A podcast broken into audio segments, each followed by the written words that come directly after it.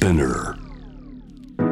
ローバーがお送りしております。J-Wave ジャムダープラネット今夜の7時台はミャンマー最大都市ヤンゴンに在住。今一時帰国中、えーミャンマーのエンタメを世界に届ける会社メイクセンスエンターテインメントゼネラルマネージャー新町智也さんをスタジオにお迎えしています、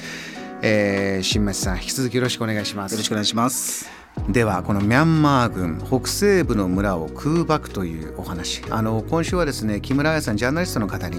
いわゆるこうニュースを伝えるジャーナリストとしての解説はいただいたんですが新町さんあちらで暮らしていてこれがどういう出来事なのか教えてください。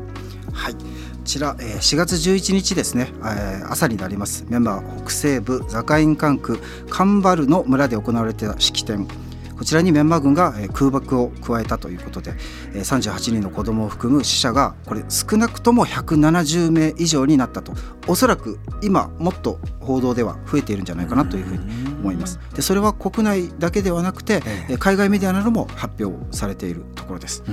でこの地域というのが少し今のクーデター軍事政権下でも、えー特殊な地域ではい、直接の支配下にはないというところだったんですね。でそんな中で新しい行政宿舎ですね、まあ、そういうところをえー建てようということでそれのえー開所式っていうことになっていたと。でそのためにえー村の人たちやえー近隣の村からも人が集まっているところにえー軍が空爆を行ったということですね300人ほどが集まっていたということになっています。新町さんあの今おっしゃった、えー軍の支配下にはないエリアなんだと。あのミャンマーはこう以前から多民族でいろいろなところで、えーそれこそ内,、まあ、内戦の歴史もあったり、えーそういうのも伺ってるんですが今現時点でもそういうこの地方はこういう人たちが、えー支配し支配というかねあの要はコントロールしてってっていうのはたくさんあるんですか？そうですね。あのいわゆる最大のですね人数を要しているのがビルマ族と呼ばれるものでそれ以外のものを、えー少数民族というんですが、えーそういう方たちはですね特に自分たちの軍隊を持っていることもあって、えーそれぞれ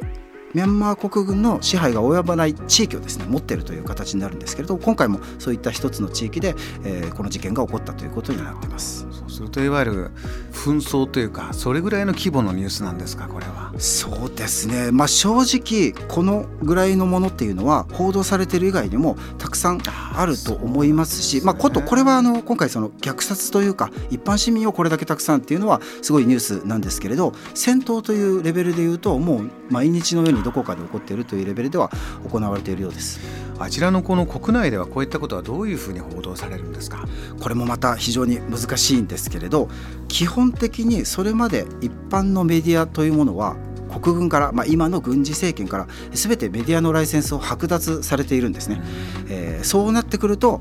軍は自分たちが運営するメディアではもちろん自分たちの有利なことを言うと。しかしそれ以外のメディアっていうのがライセンスを剥奪されてからもいわゆる独立系メディアとして、まあ、真実の報道をするんだということで国内外に潜伏をしながら、えー情報を発信しているとで海外のメディアなんかはそちらをやはり取り上げてたりはするので、まあ、そういう意味では一応情報が分断されているというか、えーそういうふうになってくるのかなというふうに思います。あの日本ですとねあの今ニュースをこうやってラジオで撮ってくれる方もいますしインターネットでこうね海外メディアの含めてさまざまなこうネットサーフィンしながらニュース調べる方も多いですが、ミャンマーではそのネット環境インターネットはいかがなんでしょう？そうですね。あの一時期はネットを制限されていた時期もあったんですけど今はネットはフルに使えるのでそういった意味ではやはり若い人を中心にインターネットで情報を取るというふうにはしているので確かに軍はラジオだったりもちろんインターネットとテレビなんかで自分たちの有利な報道はするんですがそれ以外の独立系メディアなどを SNS だったりネットから若い人たちもちろんそれ以外の人たちも情報を取っているのでそういう意味で言うとまだインターネットがそれほどミャンマーにあの入ってきてない昔よりは情報戦というのは変わってきてるのかなというふうには思います。あのもうクーデター起きたの2021年2月1日ですから、えー月日がかなり経ってきてます。今お話出たネットの環境も一時期はこうだったけどこうだった。この暮らしの中で大変な状況の中でも皆さんの日常もまた、えー生み出さなければいけないと。あちらで暮らしてるとその変化というか今皆さんが作ろうとしている日常というのはどんなものなんですか？これもおそらく僕がいるのは、まあ、最大都市であるヤンゴンであったり、ええ。でそこに対しての地方ということで、まあ、大きく変わってくるとは思うんですけれど、はい。あくまでまあ僕の知り合いからの話を聞いた上で僕が感じるところで言うと一般の普通の生活をできる人はできるだけしようと。その中から例えばお金に余裕ができたり物に余裕ができるなら困っている人に送ろうと、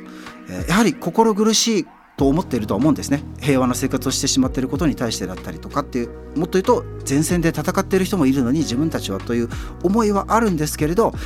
それぞれができることをしようっていうふうに国民の気持ちっていうのは変わってきているのかなっていうふうに思います。昔はもうみんなが戦わなくちゃっていうところからできることっていうふうには少しずつ変化はあるのかなっていうふうに感じてます。えー、政治的な闘争でいうと、まあ、海外のニュースでよく流れてきていたのはこうスー・チーさんの状況がどうなったこうなったというのが一つその民主化運動と、えー、ミャンマーのそれまでの歴史のまあ変化が起こるのか起こらないのか。この、まあ、綱引きというのがねアウン・サン・スー・チーさんの動向を中心に報道されることが多いんですがこれはあちらでもそうなんでしょうか？現在はですね、まあ、最初は拘束された時は少しだけ弁護士を通じてスー・チーさんの様子が見れたりはしたんですけれどもそれすら軍は今シャットアウトしている状況なのでもう全くスー・チーさんが何を発しているのか今何を考えているのかは計り知れないところはあるんですがやはりクーデター以降これも若者中心なんですけどこれまでのとにかくスー・チーさんっていう一人だけを頼りにっていうことから少しずつ変わってきて、まあ、みんながリーダーにならなきゃっていうところはすごく大きな変化ではないのかなと思いますやはりそういうのを歴史上見ていてこれからのミャンマーの希望というふうに捉えるあの、まあ、ミャンマーを研究してらっしゃる学者の方とかもいるのでそこは僕もすごく感じるところだと思います。JAM The Planet